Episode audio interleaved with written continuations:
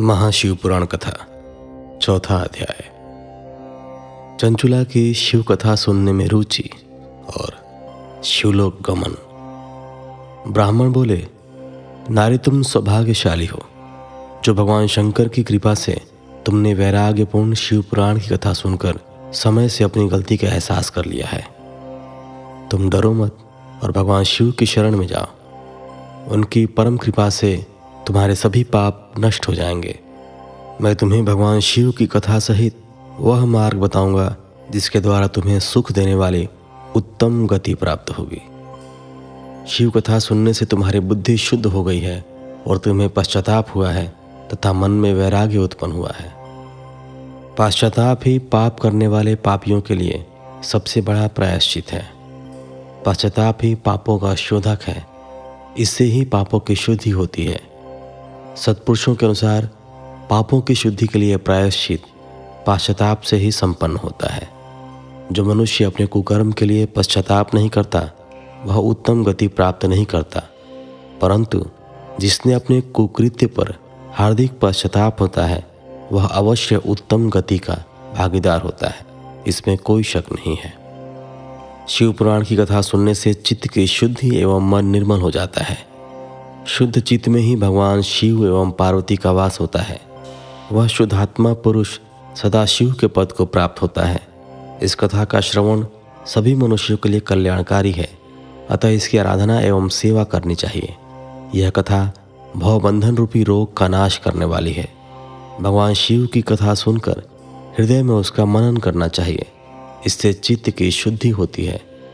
चित्त शुद्धि होने से ज्ञान और वैराग्य के साथ महेश्वर की भक्ति निश्चय ही प्रकट होती है, तथा उनके अनुग्रह से दिव्य मुक्ति प्राप्त होती है। जो मनुष्य माया के प्रति आसक्त है, वह इस संसार बंधन से मुक्त नहीं हो पाता। हे ब्राह्मण पत्नी, तुम अन्य विषयों से अपने मन को हटाकर भगवान शंकर की इस पावन कथा को सुनो।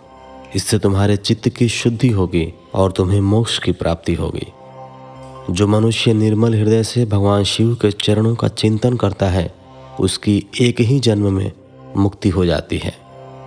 सूत जी कहते हैं, शौनक, यह कहकर वे ब्राह्मण चुप हो गए। उनका हृदय करुणा से भर गया। वे ध्यान में मग्न हो गए। ब्राह्मण का उक्त उपदेश सुनकर चंचुला के नेत्रों में आनंद के आँसू छलक आए वह हर्ष भरे हृदय से ब्राह्मण देवता के चरणों में गिर गई और हाथ जोड़कर बोली मैं कृतार्थ हो गई। हे ब्राह्मण, शिव भक्तों में श्रेष्ठ स्वामी, आप धन्य हैं। आप परमार्थदर्शी हैं और सदा परोपकार में लगे रहते हैं। साधो, मैं नरक के समुद्र में गिर रही हूँ। कृपा कर मेरा उद्धार कीजिए। जिस पौराणिक व अमृत के समान सुंदर शिव पुराण कथा की बात आपने की है, उसे सुनकर ही मेरे मन में वैराग्य उत्पन्न हुआ है। उस अमृतमयी शिव पुराण कथा को सुनने के लिए मेरे मन में बड़ी श्रद्धा हो रही है। कृपया आप मुझे उसे सुनाइए। सूत जी कहते हैं, शिव पुराण की कथा सुनने की इच्छा मन में लिए हुए चंचुला उन ब्राह्मण देवता की सेवा में वहीं रहने लगी। उस गोकर्ण नामक महाक्षेत्र में उन ब्राह्मण देवता के मुख से चंचुला शिव पुराण की भक्ति, ज्ञान और वैराग्य बढ़ाने वाली और मुक्ति देने वाली परम उत्तम कथा सुनकर कृतार्थ हुई। उसका चित्त शुद्ध हो गया। वह अपने हृदय में शिव के सगुण रूप का चिंतन करने लगी। वह सदैव शिव के सच्चिदानंदमय स्वरूप का स्मरण करती थी। तत्पश्चात अपना समय पूर्ण होने पर चंचुला ने बिना किसी कष्ट के अपना शरीर त्याग दिया। उसे लेने के लिए एक दिव्य विमान वहाँ पहुँचा। यह विमान शोभा साधनों से सजा था एवं शिवगणों से सुशोभित था। चंचुला विमान से शिवपुरी पहुँची। उसके सारे पाप धुल गए। वह दिव्यांगना हो गई। वह गौरांगी देवी, मस्तक पर अर्धचंद्र का मुकुट व अन्य दिव्य आभूषण पहने शिवपुरी पहुँची। वहाँ उसने सनातन देवता, त्रिनेत्रधारी महादेव शिव को देखा। सभी देवता उनकी सेवा में भक्ति भाव से उपस्थित थे। उनकी अंग कांति करोड़ों सूर्यों के समान प्रकाशित हो रही थी। पाँच मुख और हर मुख में तीन तीन नेत्र थे। मस्तक पर अर्धचंद्रकार मुकुट शोभायमान हो रहा था। कंठ में नील चिन्ह था।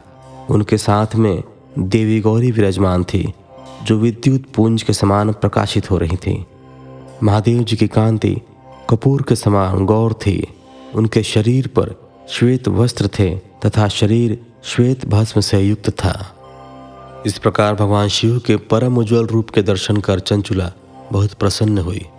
उसने भगवान को बारंबार प्रणाम किया और हाथ जोड़कर प्रेम, आनंद और संतोष से युक्त हो, विनित भाव से खड़ी हो गई।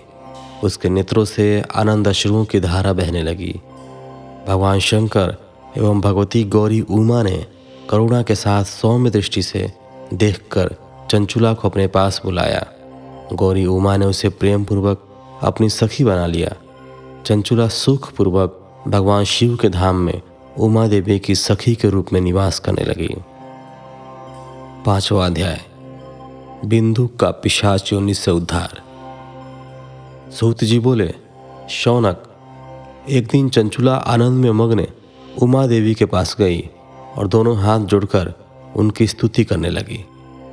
चंचुला बोली, हे गिरिराज नंदिनी, स्कंद माता, उमा, आप सभी मनुष्यों एवं देवताओं द्वारा पूज्य तथा समस्त सुखों को देने वाली हैं। आप शंभु प्रिया हैं। आप ही सगुणा और निर्गुणा हैं। हे सच्चिदानंद स्वरूपिणी, आप ही प्रकृति की पोषक हैं। हे माता, आप ही संसार के सृष्टि, पालन और संहार करने वाली हैं। आप ही ब्रह्मा, विष्णु और महेश को उत्तम प्रतिष्ठा देने वाली परम शक्ति हैं। सूत जी कहते हैं, शौनक, सदगति प्राप्त चंचुला, इस प्रकार देवी की स्तुति कर शांत हो गई। उसकी आँखों में प्रेम के आँसू मण गए। तब शंकर प्रिया भक्त वत्सला उमा देवी ने बड़े प्रेम से चंचुला को चुप कराते हुए कहा, सखी चंचुला, मैं तुम्हारी स्तुति से प्रसन्न हूँ। बोलो, क्या वर मांगती हो? चंचुला बोली, हे गिरिराज कुमारी मेरे पति बिंदुक इस समय कहाँ है? उनकी कैसी गति हुई है? मुझे बताइए और ऐसा उपाय कीजिए ताकि हम फिर से मिल सकें। हे महादेवी, मेरे पति एक शुद्र जाति वेश्या के प्रति आसक्त थे। और पाप में ही डूबे रहते थे। गिरिजा बोली, बेटी, तुम्हारा पति बिंदुक बड़ा पापी था। उसका अंत बड़ा भयानक हुआ। वेश्या का उपभोग करने के कारण वह मूर्ख नरक में अनेक वर्षों तक अनेक प्रकार के दुख भोग कर अब शेष पाप को भोगने के लिए विंध्य पर्वत पर पिशाच की योनि में रह रहा है। वह दुष्ट वहीं वायु पीकर रहता है और सब प्रकार के कष्ट सहता है। सूत जी कहते हैं, शौनक गौरी देवी की यह बात सुनकर चंचुला अत्यंत दुखी हो गई।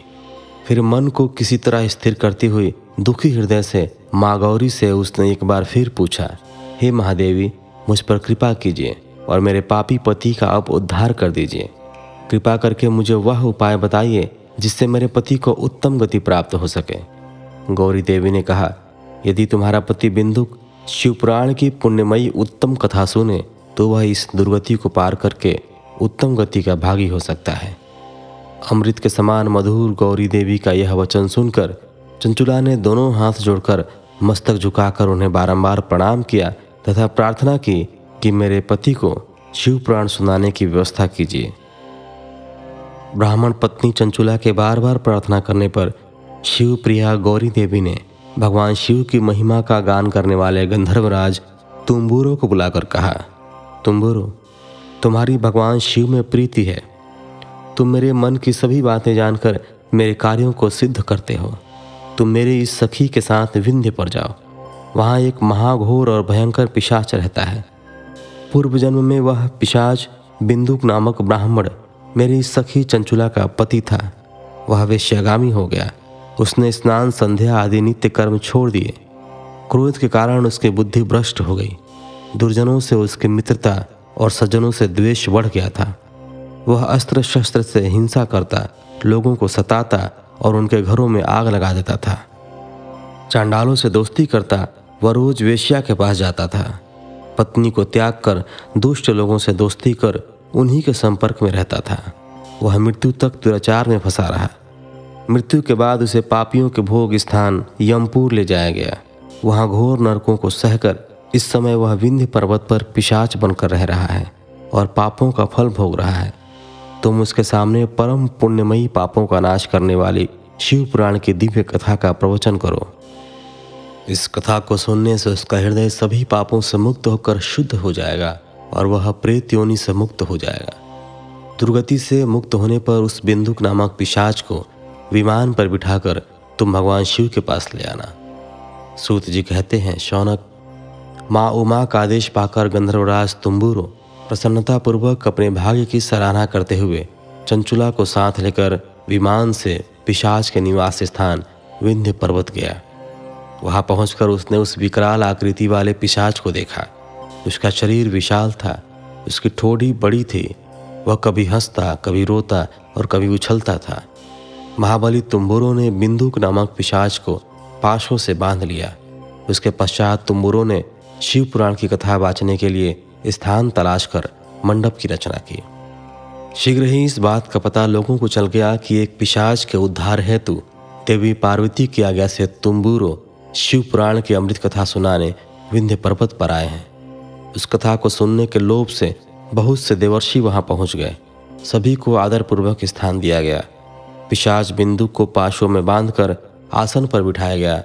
और तब तुम्बुरों ने परम उत्तम शिव पुराण की अमृत कथा का गान शुरू किया।